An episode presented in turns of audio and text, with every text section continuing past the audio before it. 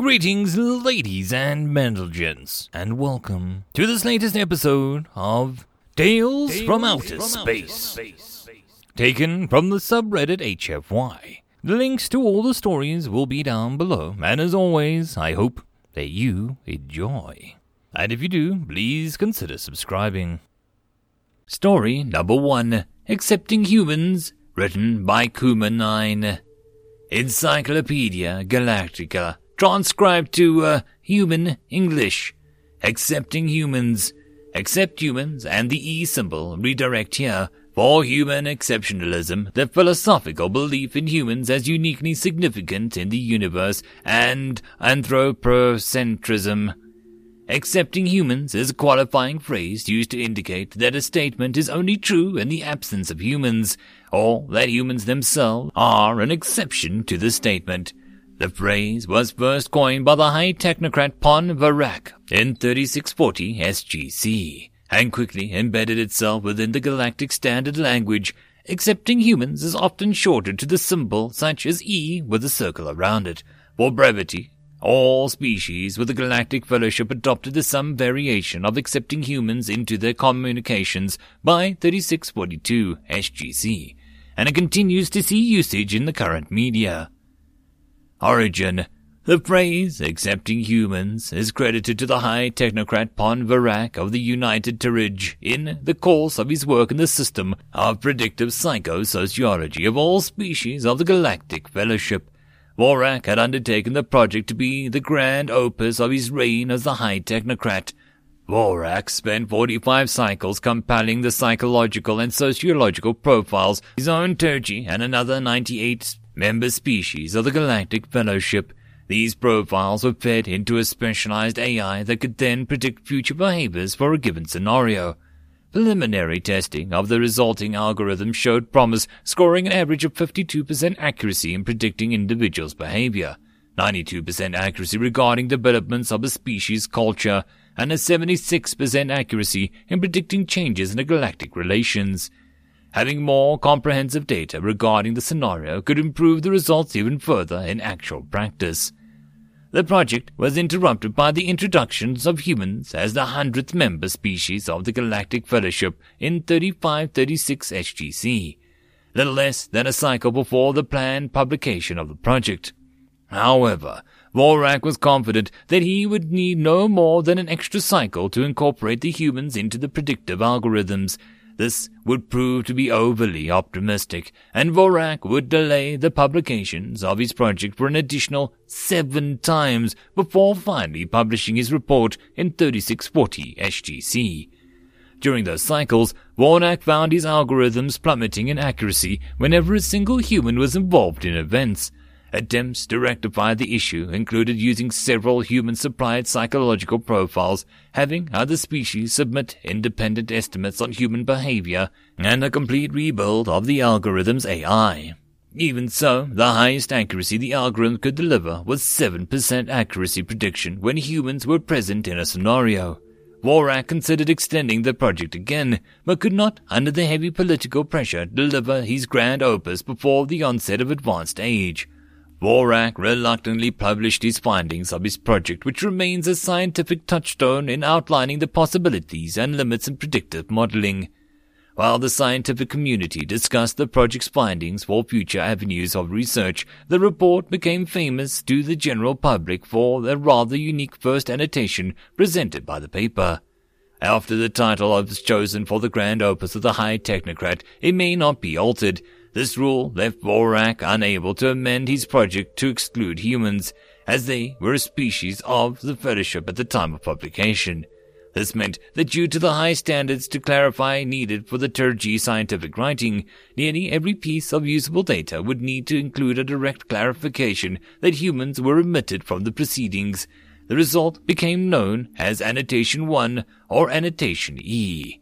1 accepting the human species from consideration, then the interest of concision and readability, this annotation will be repeated above all relevant statements that require the specification. Annotation 1 appears a total of 3,177 times in the original report. and helped foster the perception of humans as mysterious and volatile species as they began to establish themselves in the Galactic Fellowship. Humans were largely pleased with this reputation, and the term exceptional often carries connotations of superiority. Despite the praise from the scientific community, Vorak considered his grand opus a failure as the spread of humans throughout the galaxy meant that his system would never see practical use. Vorak would later become a second high technocrat to refuse to step down from his position after reaching advanced age. Vorak's bitterness towards the humans and deteriorating mental health would lead directly to a declaration of war against humanity over the colony of Yutis Rev in the 3659 SGC. Vorak even claimed to have secretly perfected his predictive algorithm over the previous cycles and claimed that the United Turgi held a 97% chance of total victory. While the proclamation raised the morale of his subjects, it was almost certainly either propaganda or one of Vorak's frequent delusions. Support by the Turgi populace while the conflict quickly diminished as the unmatched soldiery of the United Turgi suffered extreme casualties in skirmishes with the United Federation of Nations Stellar Navy. One cycle after declaring hostilities, Vorak would become the third high technocrat to be deposed while still holding office. Famously, a minor clause included the terms of the peace treaty required the armed forces of Turkey to be renamed Unmatched E solidarity of the United Turkey. Theories. Even with the contributions by human psychologists and sociologists, the ability for humans to defy all predictive behavior models remains a serious obstacle in the field of study. Humans also continue to find themselves at the center of a majority of cultural and technological innovations since their inclusion in the Galactic Fellowship. While the exceptional nature of humans remains a staple of folk wisdom, Experts from a wide range of disciplines have attempted to offer theories on why the trend exists, as what exactly identifies a human as exceptional tends to be subjective. Nearly every species has its own interpretation of how humans continue to surprise or subvert expectations. The most current and well-developed theory regarding E is put forward by the xenopsychologist Dies Without Wonder, having lived amongst the humans for 17th cycle. Dies Without Wonder concluded that the key to E lied within the human patterns of socialization rather than any inherent mystery of the human mind. Quote, Humans exist in a standard deviation bell curve, the same as any other species. In terms of temperament, they are actually very close to the galactic mean on a great many personality indexes. However, where individuals of most species attempt to move towards a happy medium of whatever social group that they are a part of, Humans will embrace whatever makes them stand out from the masses around them. They even have a term, counterculture, for those with an identity that revolves around opposing mainstream cultural norms. Humans make shifts in their behavior and self-image constantly and as they move between social groups. I believe that humans will always be exceptional, as that's just how they want to be. Part of our fellowship, but distinguished within it. End of story number one. Story number two. The Not So Deathworlders, written by Chapathing.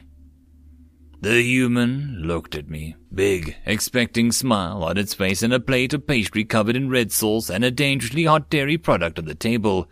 I crooked my head, looking at it with one eye and then the other, trying to understand what exactly the human was expecting to happen. We'd found the species on a nitrogen-rich mud ball of a planet, and ever since we've uplifted them, they've been nothing but a headache over diplomatic incident after headache. I am not a major government official, quite the opposite, merely an interrogation agent whose superior has seen fit to punish me by way of assigning me permanently to the human file. So, you can understand why I'm frustrated. Anyways, for the past two months, I'd been dealing with the humans whose overly long names I haven't bothered to remember. My latest case file and I hadn't gone along well in our correspondence. It was clear things were ungood between us, and I suspected this supposedly edible scalding hazard was an attempt to restoring car human relations. I'm not sure why he did since I have a beak without molars, and my body has no ability to digest dairy products and processed grains made the trip to the bathroom resemble an extinction level event. What Exactly is this? I asked bluntly, feathers ruffled under my administrative robes. The human spread out his lips to reveal a still unnerving mouth full of teeth. Was he threatening me? It's pizza, it said with a loud and energetic way. My tertiary is nearly fully ruffled by now. Was everything the species did loud and otherwise as subtle as a supernova? Right, I muttered, vocal synthesizer on my throat prompting errors as I tried to figure out what tone to use. It was in a similar position. Pizza. It's good, the human assured me. My eyes picked up and down at the pizza and then at the human's face. This had to be a joke. I'm sure, I said, putting up several forms for the human to fill out. The human reached its unbearably hairy hand under the pizza and peeled the wedge off of it.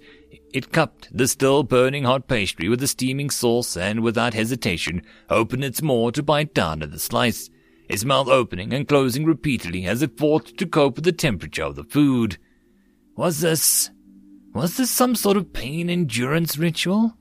It's wish good, he said through the molten ball of pastry and pain. The human was disturbingly hung up on me eating the pizza. Sighing, I rolled my eyes and pulled the piece of it off. I'd take a bite or two, admit defeat, and then proceed with the paperwork so that I could go back to my home, where I'm sure my mate would be waiting to foist the chicks on me while she worked on her car heck yes fanfiction. Balancing the haphazard food on my talons, I took a bite with my beak, wincing as the scalding hot dairy and vegetable paste made contact. I retracted my tongue as far back as it would go and panted while a mass of oily pizza rolled around my beak, scalding whatever it touched. What possible purpose could such a torturous foodstuff have? When the glob of the beak cooled down enough, I gingerly tasted it.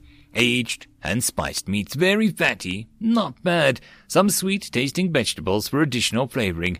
My internal secretary noted the plant matter and scheduled a small delivery of digestive aids and supplements. I rolled the food around my mouth and made a show of swallowing it for the human. So? The human asked, excitedly, leaning forward. I cleared my throat and took a long breath. It was awful, I told it. I had a sheet digitized in front of the human and prepared to continue the interrogation process. Anyways, I'll need you to sign here and here and saying that you understand you'll have to apply for a Federation citizenship within five microcycles, otherwise, uh, the human interrupted me. What do you mean? It was awful. I mean, it was almost exclusively plant matter, and I find plant matter to be disgusting owing to me and my entire race being carnivores. Or did that fact slip by you? Its lips folded back as it looked around, distraught. But it's pizza. Everyone likes pizza. I'm sure on Earth it's a hoot, but you're not on Earth anymore. Please sign here. I pushed the digitized sheet to the human, the pen floating in the human hand. I just... The human went quiet. Just what? I asked. I always imagined everyone would like pizza, muttered the human. Everyone always thinks they're so special, I muttered back. The human summoned its power of observation to realize that I had made a remark at him. This, combined with me having a goal to criticize the foodstuff of my species was not meant to eat, must have been the final stone because he stood up from his seat with his palms at his table. What exactly is your problem? he said angrily. I sighed, and my internal secretary primed a panic signal for the office security. I leaned forward and crooked my head to one side so that I could be eye to eye with the human. My problem, uh, human, is that you and every other race we uplift seems to think that you're the universe's gift to the galaxy. That seemed to hit a sore spot because the human backed away and looked at me slightly confused and angry. I wondered if that was the face of a human made when they started thinking. I bet you feel all for yourself with your superior technology and galaxy spanning empire, but I came from Earth the human declared triumphantly. I ruffled my feathers sarcastically. I'm sure it is characterful as you, I said. Now, if you could just sign this visa, and I can show you out. You probably don't know the first thing about Earth or humans, it continued. Oh boy, we're going to go there for a while. My internal secretary scheduled a chick sitter app. While the human spoke, I downloaded the human entry on the Encyclopedia Galactica. After I made sure it wasn't rifled with errors, I cleared my throat and waited for the human to finish up. And we have lots of art and theater, and, uh, mean, like, we've fought a ton of wars, and we're really passionate, and I bet your race doesn't have a pack bonding like we do. Are you done? I asked. Well, I was going to bring up that I'm pretty sure that we're awesome lovers, but, uh, I interrupted. Does yours vibrate? I'm sorry, what? Does yours vibrate? It's a simple question, human. I repeated. I mean, no, but, uh, I leaned back in my chair. Then humans are not the greatest lovers in the galaxy, I said. Anyways, wait, does yours vibrate? It asked. Look, I hate to break this to you, but I don't work here for the thrill of helping fresh off the monolith types like you. I don't have time to talk about whose bits do or don't vibrate. I brought up a new folders on the human history and did a quick skim through the important centuries while the human was sitting down and finally signing the damn visa. That's damn, that's a lot of wars, I said. The human looked up, perhaps more mention of war was enough for them to get excited. Who knew with the young races? We're really good at finding them, it said with pride and nodded slowly. And that's a good thing, I asked, genuinely curious of what sort of response I was going to get. The human noticed my apprehension at the mention of war. Oh, yeah. I mean, our high gravity and challenging weather means that we're built tough and strong. I've heard that we can punch clean through most races. Try me, human, I said bluntly, and more to the point, I'm somewhat curious how dangerous you think your planet is. This lit the human right up. Oh man, I bet you've never seen something like Earth. We've got parts of the planet that can change from 30 degrees Celsius to negative 50. Ah, Yes, I nodded. The dreaded climate. I'm quivering in my puny xeno booties. No, no, I mean like we have these tiny insects that can spread a whole host of diseases, and we have lions and bears and... So, you have parasites and apex predators on your planet? I asked. Yeah, the human agreed, and our bodies are just full of bacteria to help us function, and we have latent stuff in our bloodstreams. An immune system? Is that what you're trying to describe? Uh, yes? I sighed, suddenly a lot less angry and just sorry for the poor fool. Listen. I glanced at his name on the file for the first time. Michael Jenkins. I'm sure you're proud of your race, but sentient life has a very strict criteria, and civilizations many more so. You have to have a planet that's difficult to live in to get anywhere. But Earth is, uh, I cut him off. An A-class garden world that, uh, given how your race treated it, should be under protective custody. So, uh, we're normal? he asked. I nodded again and slid another document across the table for him to sign. I mean, like you said, humans have fought a lot of wars. Once again, the human lit up. I knew I shouldn't have said anything. So you're saying that I should join the army? He asked me excitedly. Do you have any prior military training? No. So what makes you think that you'd be accepted? Humans are good at fighting? I pray to the Grey Crow to throw either brains or rocks at these humans as long as they hit their mark. Human soldiers are good at fighting. Have you considered getting a writer's grant? You clearly have an overactive imagination. The human took my suggestion and ended up taking a digital copy of the grant application. I bid him good day and requested he take his unnauseating pizza with him. I sighed with relief when he walked out my office. My internal secretary called forth the next applicant. Another human walked in, two bumps on the chest and hair dyed blue. She cautiously stepped forward and remained quiet as she gently sat down in seat when offered. Hopefully, she'd be a bit more courteous. Now, Miss, um, uh, Amanda, you're applying for travel visa. Is that correct? Uh, she nodded, and I crooked my head. Are you all right to speak? I asked. It was the faintest whisper, and she leaned in and said, I don't want to hurt you with my voice, she said. What? I asked her to elaborate, which, uh, to the detriment of my brain cells, she said, uh, I know aliens can be fragile, and I didn't want to speak too loudly. I've heard that we can shout you guys apart, and I don't want to do that. Head, meet desk. End of story. And that, my friends, is the end of the video. I hope that you enjoyed. If you wish to support the author, check the links down below for the original link.